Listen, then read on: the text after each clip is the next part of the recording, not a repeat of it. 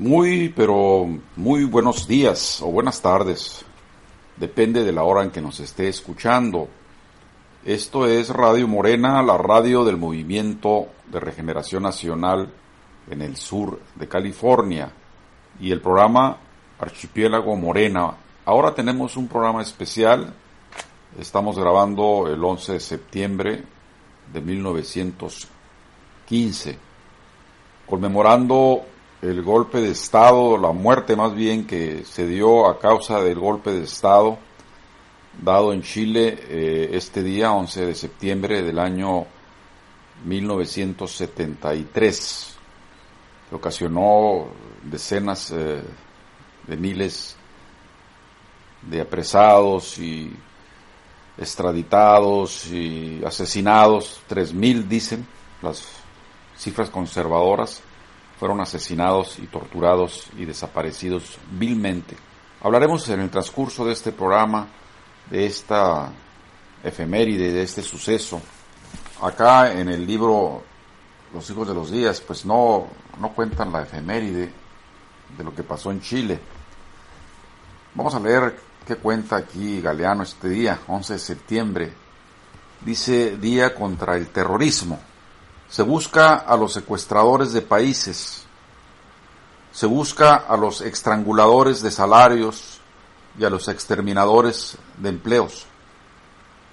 Se busca a los violadores de la tierra, a los envenenadores del agua y a los ladrones del aire. Se busca a los traficantes del miedo. Esto es Los Hijos de los Días, de don Eduardo Galeano.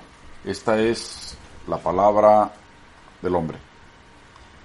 También hablaremos en el transcurso de este programa de los pasos que se están dando rumbo al Congreso Ordinario, al segundo Congreso Ordinario de Morena en el Distrito Federal, el cual se va a llevar a cabo los días 19, 20 y 21 de noviembre del año en curso siendo el día 19 la reunión de los mexicanos en el exterior, una especie de congreso de los mexicanos en el exterior, y los otros días, bueno, propiamente el congreso ordinario de Morena en México. Bueno, pues hemos estado ah, haciendo algunas propuestas para que las asambleas se realicen en los lugares respectivos. Eh, no hemos tenido respuesta hasta este momento de la Secretaría ni del CEN, el Comité Ejecutivo Nacional. Ya por ahí nos enteramos que ya hay fecha y lugar para celebrar las asambleas acá en el área de Los Ángeles, Santa Ana. Curiosamente decidieron hacer la asamblea de Santa Ana en Alamitos. Hay una especie de huida hacia adelante del secretario de los mexicanos en el exterior haciendo cambios raros. Pero bueno, en fin, eh, con el ánimo de resolverlo, vamos a indagar a causa de qué se hizo esto. En fin, hablaremos de esto pues más adelante. Por lo pronto vamos a encaminar el programa, como dijimos, hacia el hecho histórico del 11 de septiembre de 1973, cuando se dio un cruento golpe de Estado eh, contra un gobierno de tendencia socialista eh, del doctor Salvador Allende, y aquí vamos a poner algunas eh, melodías que el grupo Intirimani eh, grabó casi inmediatamente después eh, de los sucesos del golpe. no son realmente canciones dirigidas directamente al asunto del golpe, pero son es una edición de un disco que salió en, en esos años de los 70 inicio de los 70 y también eh, quiero agregar que lo grabó una amiga eh, que estaba ya con cáncer terminal para nosotros cuando supo que nos habían robado en Tijuana toda nuestra discografía, de las cuales se encontraba obviamente Inti Nimani. Y en memoria también de esta amiga querida de Colombia, se llamaba Dora y cantaba como los ángeles el Ave María. Así es que siempre que escucho esta melodía, el Ave María, viene a mi mente nuestra querida amiga Dora. Ella eh, está dejándonos aquí pues una herencia musical, cultural importante. Escuchemos eh, parte de este caser rescatado de los años 70 inicios.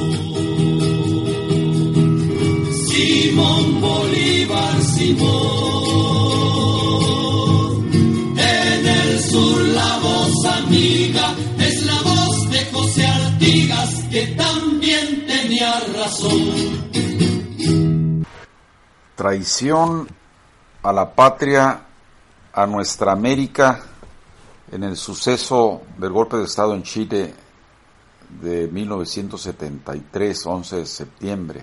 Allende también tenía razón, como José Artigas y como el eh, héroe continental Bolívar, tenía razón en cuanto a que era posible llegar al poder político, aunque él solamente llegó al gobierno, por el momento, a través de la vía electoral, conquistar a un partido de izquierda, como lo era la Unidad Popular, por la vía electoral, insisto, el poder. Esta razón de Salvador Allende viene a cristalizar ahora con los regímenes eh, precisamente del Cono Sur, de izquierda, que han llegado al gobierno y están amacizando el poder en algunos de los estados eh, que ya hemos mencionado aquí mucho antes, muchas veces antes, quiero decir, eh, Bolivia, Venezuela, Ecuador, eh, Argentina, Paraguay, Uruguay, eh, Nicaragua, El Salvador, que han llegado, siendo de izquierda, al poder por la vía pacífica, por la vía de las elecciones. En México necesitamos posesionarnos más con la postura de izquierda, que hay un germen de esto en, en Morena, precisamente. Pero también hay otro germen de derecha en Morena, entonces eh, ahí está viendo ya en estos momentos un cortocircuito. Lo vemos en el quehacer cotidiano de la política dentro del partido. Bueno, que iremos resolviendo conforme vaya madurando el proceso. En Chile, pues, eh, llegó al poder un régimen de izquierda. Nixon, que acababa de llegar al gobierno en Estados Unidos, eh, inmediatamente mandó parar eso. Recordemos que en esos años estaba la revolución vietnamita echando fuera el ejército norteamericano. Y entonces acá había eh, un intento de establecer un régimen socialista en la hermana República de Chile, cosa que no toleraba eh, Nixon y Kissinger, que fueron los genocidas, los genocidas en última instancia del pueblo vietnamita. Se echaron nada más y nada menos que cuatro millones de vietnamitas, la mayoría obviamente población civil. Así es que la cirugía, entre comillas, con la que se golpeó el régimen popular de Allende, que bajó a 3.000 gentes eh, al principio de los 70, los desapareció, los torturó, los mató. Así es que decía en forma humorística alguien por ahí que Pinochet era un dictador cacahuatero que nada más habían matado a 3.000 gentes cuando en su vecina Argentina, los dictadores de ahí, entre otros Videla, que por cierto en la cárcel murió cuando se resbaló con el jabón y se desnucó. Bueno, eh, ahí habían matado 30.000 gentes. No hablemos de las guerras civiles en Centroamérica, de, de, cientos de miles de gentes, y los torturados en Brasil, los desaparecidos en Colombia, etcétera, etcétera, etcétera. Todo esto con la bendición del norte ahora mismo en la coyuntura que pasamos, pues no está mejor la cosa. En cuanto a que ha habido nuevos regímenes eh, progresistas, bueno, pues sí, es lo que nos alienta un poco a seguir con la lucha. A Allende se le dio un golpe de Estado. Él cuando llega al gobierno, que no al poder, como ya lo hemos dicho en otras ocasiones en diferentes programas de radio, Llegar al gobierno es ser presidente y que el Congreso lo escuche y en cierta forma respete sus decisiones o que éste respete las decisiones del Congreso. En el caso de Allende, el Congreso estaba en mayoría en manos de la oposición de derecha, entonces ahí se le dificultó el trabajo de dirigir a una mejor, a un mejor desempeño de la vida social a este héroe de nuestra patria grande. Él eh, se le oyó decir, voy a expropiar el cobre, para beneficio de los chilenos, y sé que de esta no saldré vivo. Tenía clara conciencia del papel que estaba jugando y lo que le iba a pasar. No había realmente un partido izquierda fortalecido, bien organizado, con corrientes bien definidas. Por lo tanto, inclusive dentro de la Unidad Popular había jaloneos. Había también una ala extrema dentro de la izquierda, el MIR, que por cierto miembros de ese tipo de organismos radicales de izquierda eran los que lo cuidaban, su, guardia personal, diríamos. Y desde luego del lado contrario, pues estaban las organizaciones fascistas de ultraderecha. Sin preámbulos empezaron a ejecutar al ministro de guerra, a la guardia eh, de los marinos que tenía a su orden Salvador Allende, al general Schneider, al general Prats, que eran eh, oficiales, eh, pues no apolíticos, pero sí respetuosos de la Constitución y del orden, no como los esbirros que dieron el golpe de Estado el día citado, encabezados por, por Pinochet, al que precisamente le sugirió el general Prats cuando renunció que se quedara en su lugar, por ser un general apolítico y respetuoso de las normas le dieron al can, al perro, a cuidar la carne. Y ya vemos lo que pasó. Insistimos en la falta de unidad, eh, en la unidad popular, pero además eh, actuar eh, contra el viento y contra la marea, río arriba, sin tener los recursos suficientes para poder contrarrestar los poderes como siempre fácticos y extraterritoriales como el de Estados Unidos, que en la mañana del 11 de septiembre tenía sus navíos de guerra ahí a las afueritas del puerto de Valparaíso. Todos sabemos que ahí inició la mecha, los marinos, los marineros cuadrados eh, del puerto de Valparaíso se levantaron a dar un golpe. Hubo quienes se les opusieron, pero bueno, inmediatamente fueron anulados, posteriormente torturados y la mayoría de ellos asesinados, los marinos democráticos, los marinos eh, que apoyaban la patria, la patria que todos queremos formar en nuestra América. La patria de la solidaridad, la patria de la erradicación de la desigualdad, la patria que manda al fondo del mar el cinismo. Y este régimen oprobioso de Pinochet mandó a muchos ciudadanos precisamente también al fondo del mar con unas vigas amarradas a sus pies. Esa fue la gran lección de dignidad de los hombres valientes de Chile que rescataron, entre comillas, la democracia y la propiedad eh, de los grandes terratenientes. Bueno, otro, otro canto vendrá porque el mundo no puede seguir siendo extorsionado, la familia humana no puede seguir siendo deteriorada, rasgada en su tejido social, y es por eso que estamos luchando en Morena, pero aquí vemos algunas gentes que, que están actuando con, eh, de una forma sesgada y sectaria.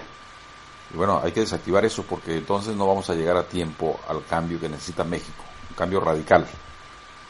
Escuchemos alguna otra melodía mientras continuamos.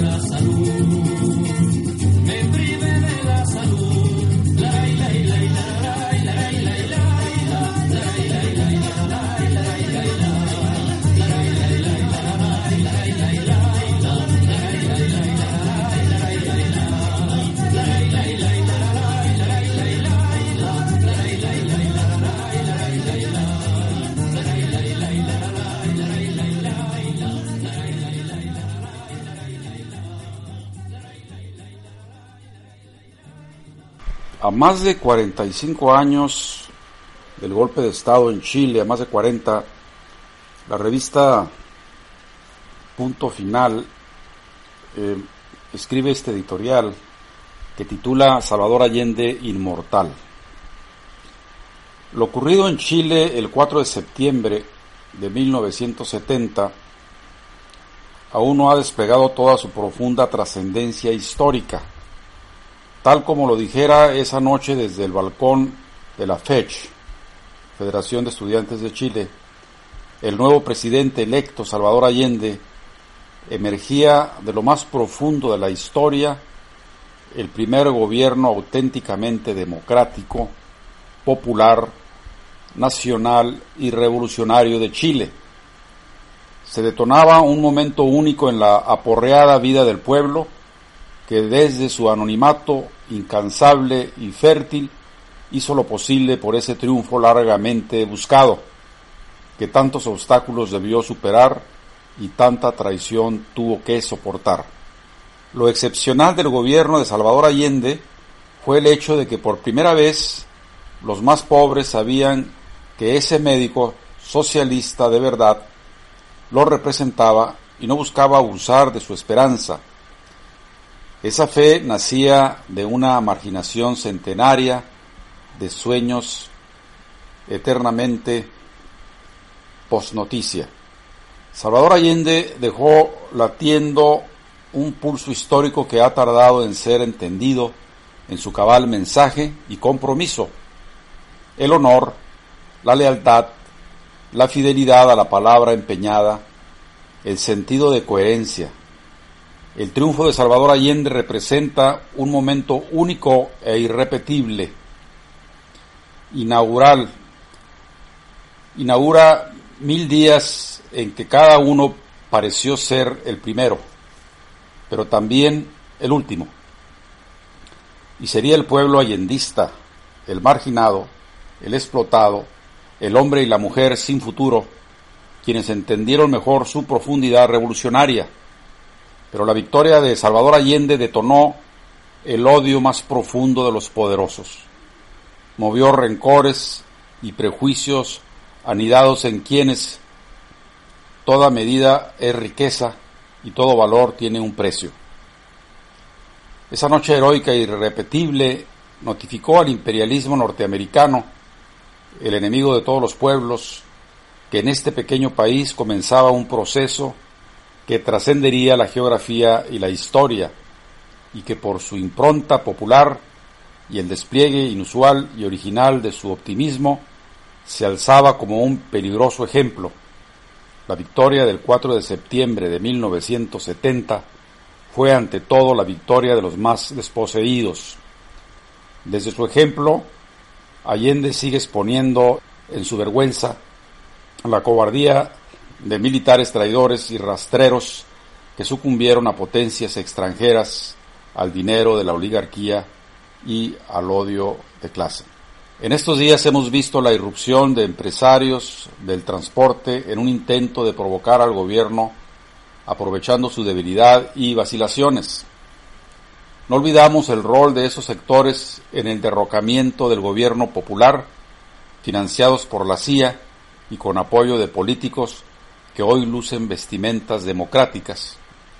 El pueblo jamás abandonó a Salvador Allende, sí lo hicieron algunos de los que se dijeron sus compañeros, y lo siguen haciendo con singular entusiasmo. Es que el ejemplo de Salvador Allende se transformó en una valla difícil de sortear para quienes lo olvidaron al amparo de los goces del poder. Allende es para la memoria de algunos un recuerdo incómodo, un destello que molesta. Para muchos es solo una estatua, no para el pueblo. Para la gente humilde es un ejemplo que impulsa un recuerdo que emociona, un muerto imbatible. A 45 años de aquel triunfo de la gente pobre, vivimos el contraste inimaginable entre el programa popular y el país que la mayoría sufre y que ha sido perfeccionado con el concurso de quienes se dijeron sus camaradas. Las riquezas que fueron rescatadas para beneficio del país hoy son propiedad de capitales extranjeros que dejan un hoyo estéril donde estuvo la viga maestra de nuestra economía. Se depreda el mar para goce de un puñado de familias que arrasan con sus riquezas. Destazaron la incipiente industrialización del país, dejando que en otras latitudes se fabrique lo que se podría hacer aquí. Se carcomió la tierra, se envenenó el aire, el agua y destruyeron los glaciares. La cultura, entre comillas, que se entronizó con apoyo de algunos allendistas conversos, pulverizó todo intento por restituir los derechos humanos que hacen de la existencia algo grato de vivir. Se destina a los viejos a sufrir la última parte de sus vidas en la pobreza más indigna para que su trabajo disfruten empresarios abotagados de riqueza levantada sobre la base de pensiones de horror. La infancia no es lo que fue en el ideario de Allende. Los niños ya no nacen para ser felices, sino para ser considerados clientes de consumo y la estulticia, cuando no de la droga y otras lacras, hijas del desprecio y la pobreza. Se privatizó la educación, la salud, las carreteras, los puertos, las cárceles y todo cuanto genere beneficio a los que lo controlan todo. Las ciudades se han transformado en una geografía anárquica a expensas del clima, de edificaciones que asfixian a los habitantes, creando guetos abominables donde van a parar los más pobres de los pobres. El negocio inmobiliario rompe todas las reglas de la civilización.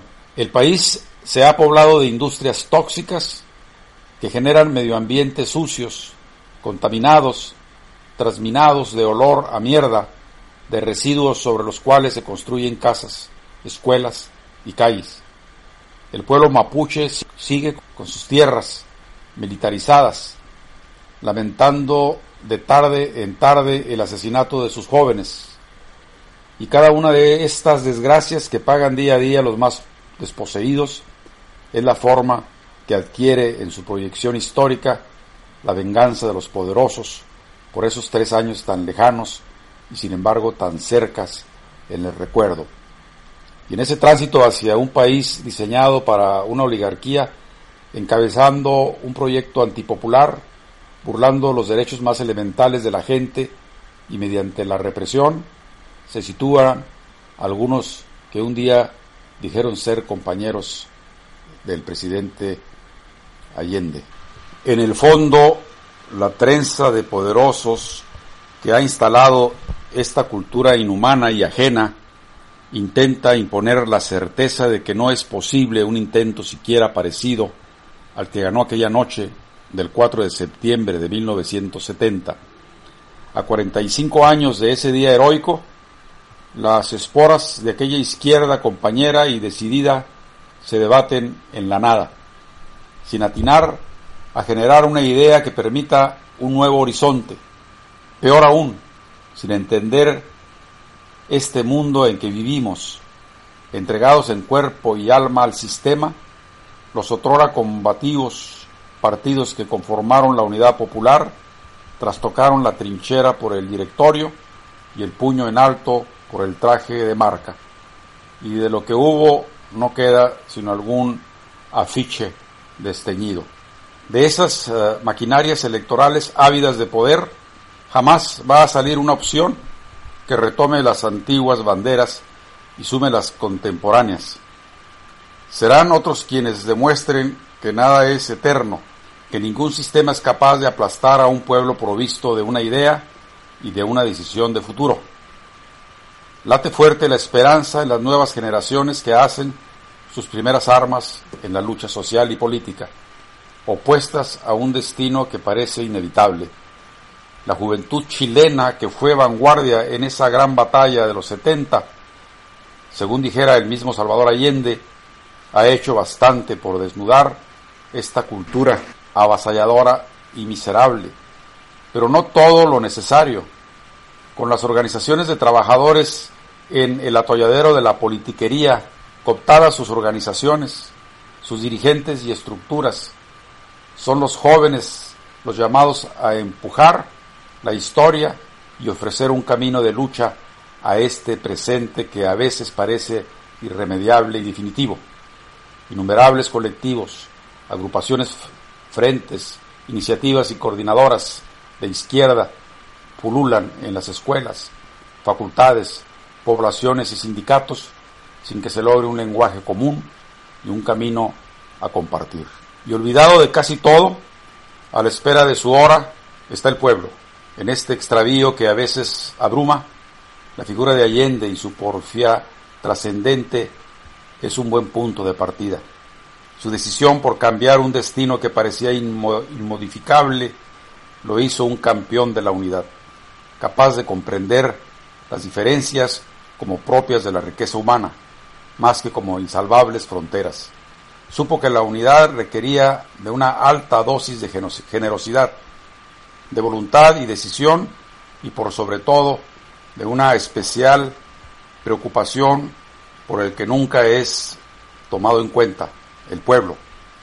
En tiempos de brumas e incertidumbre haría muy bien el ejercicio de sentirse allendista, no sólo para reivindicar un heroísmo que trasciende nuestro tiempo, sino como un imperativo que urge considerar que el pueblo de Chile es el legatario indiscutible del inmortal ejemplo de Salvador Allende.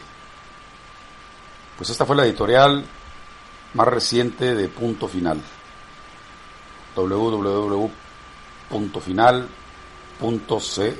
El pueblo unido jamás será vencido. El pueblo unido jamás será vencido. El pueblo unido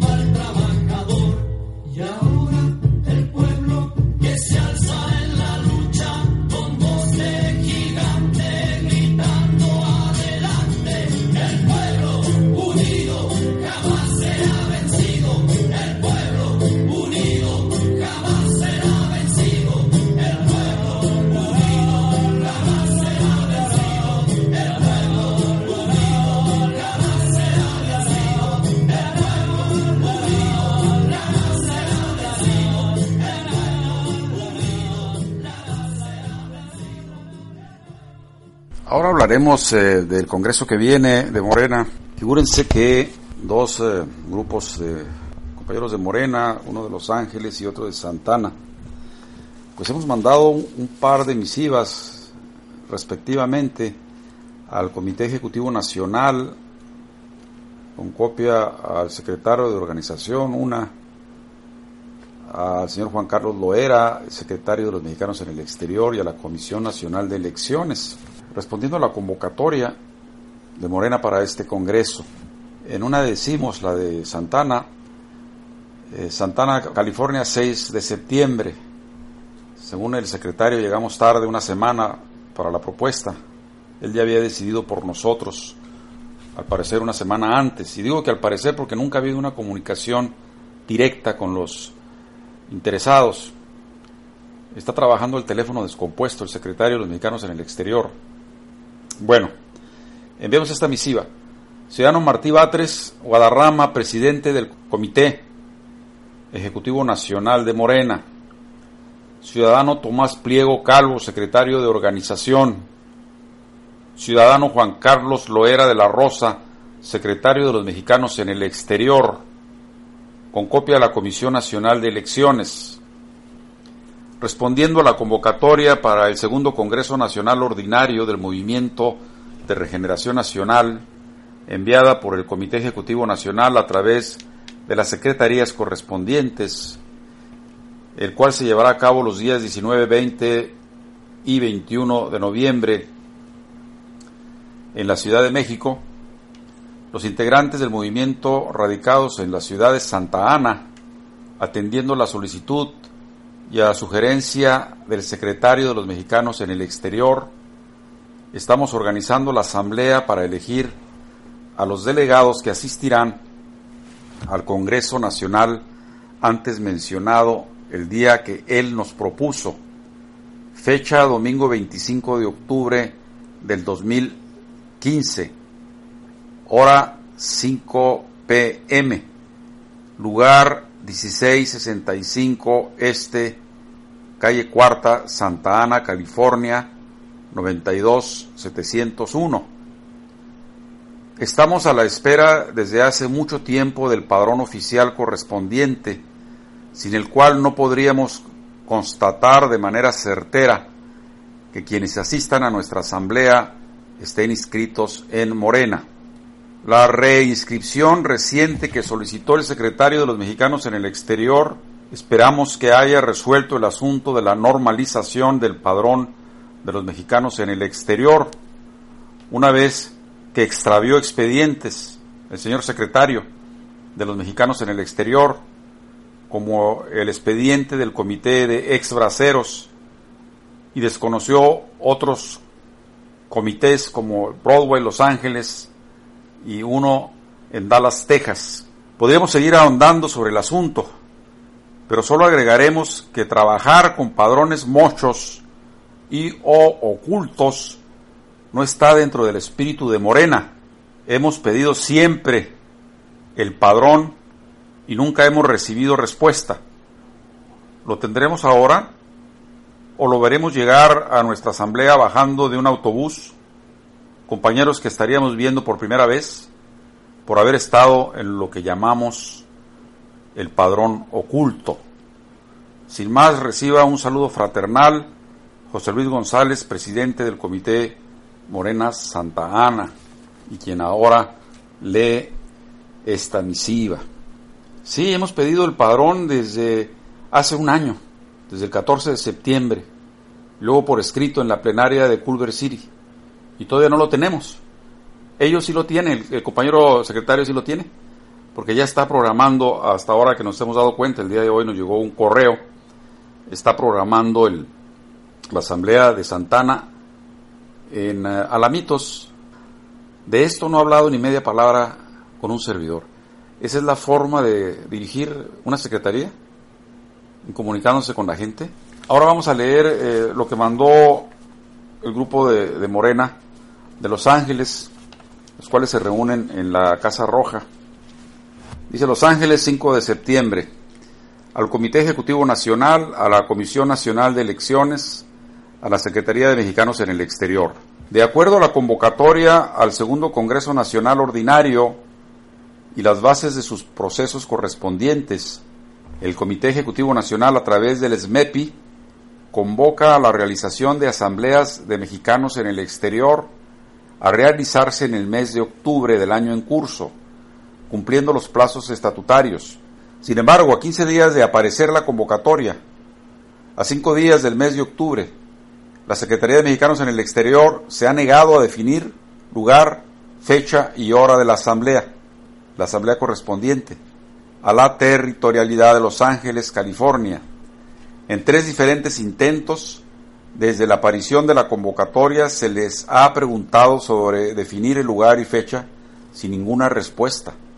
Por otro lado, el SMEPI ha dado ese poder de definir lugares y fechas a otros territorios en USA y Canadá. Por lo tanto, los abajo firmantes estamos solicitando que la sede de la Asamblea del Área de Los Ángeles, California, se lleve a cabo el día sábado 17 de octubre del año 2015 a las 5 pm en el Centro Laboral de Los Ángeles, California, entre paréntesis la Casa Roja, ubicada en el 1251 S Street, Andrews Place, Los Ángeles, California, 90019. Sabemos de que esto debe ser publicado en la página de www.morena.si para hacerse oficial y con el tiempo marcado por la misma convocatoria. Por la atención prestada a nuestra solicitud, agradecemos de antemano. Firmas. Bien, estas dos propuestas de lugar y fecha, acordada entre nosotros de una forma democrática y de base, pues se ha ignorado olímpicamente. Nos ha llegado ahora ya, eh, cuando, el día de hoy, que es 11 ah, de septiembre, un correo que nos manda el secretario donde ah, nos dice dónde debemos de ir. Por cierto, lugares, eh, eh, uno de ellos, el más inhóspito de todos, que es el domicilio de los compañeros de Morena Los Ángeles Pico, en donde nadie quiere presentarse a ese lugar porque han tenido ahí agrios encuentros que han causado sinsabores. Y bueno, ahí eh, en donde nadie quiere ir, ahí es donde propone que se reúna el señor secretario con una falta de criterio político y de sensibilidad política. Bueno, por sus obras eh, los conoceréis y también eh, por sus obras pagarán las consecuencias de hacer las cosas a tontas y a locas. A los de Santana nos han puesto un domicilio en, Alamitos, sacando de contexto eh, la asamblea llamada de Santana. Como decía por ahí al inicio, es una huida hacia adelante del señor secretario. Está haciendo, como dice el dicho popular mexicano, un destrozo de chivo en cristalería. Y vamos a ir a, reclamar de donde quiera que se presente estos hechos que no van con el espíritu de Morena, que no unen, están haciendo aritmética silvestre, restando y, y, dividiendo, cuando lo que se trata es de sumar y exponencialmente crecer en el ánimo de llevar a Morena al gobierno en el 2018. Pues así son las cosas. Vamos a poner un poco de música.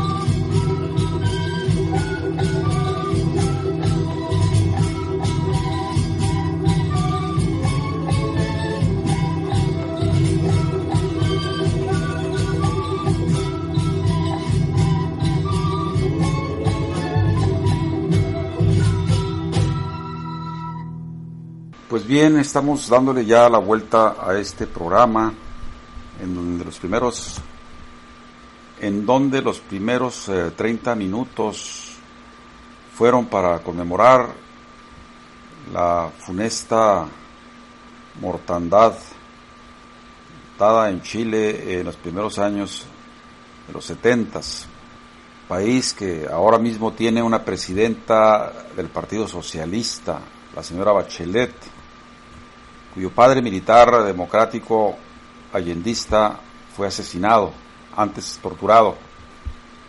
Ella y su madre también fueron torturadas en, la, en la villa Grimaldi, la famosamente y triste Villa Grimaldi, de donde salieron varios torturados y varios embalados para tirarse desde helicópteros al fondo del mar.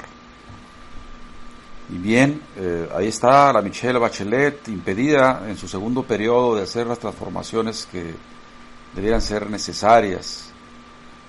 Eh, la, figura del plebiscito, un nuevo constituyente, donde se quite la, la constitución que dejó el dictador, que todavía sigue imperando, por una nueva y democrática, abierta, republicana en fin, que todavía hay mucho que luchar. Por ejemplo, El Salvador, que ha tenido ya dos regímenes de izquierda, pero que la derecha y la extrema derecha siguen impidiendo el avance de las reformas, no reformas expropiatorias de, de la propiedad pública como en México, sino reformas que ayuden al bien común, a la gente, en su mayoría a la gente pobre, prácticamente una regla casi en todos los países de nuestra América es que más de la mitad de la población está en la más nauseabunda pobreza.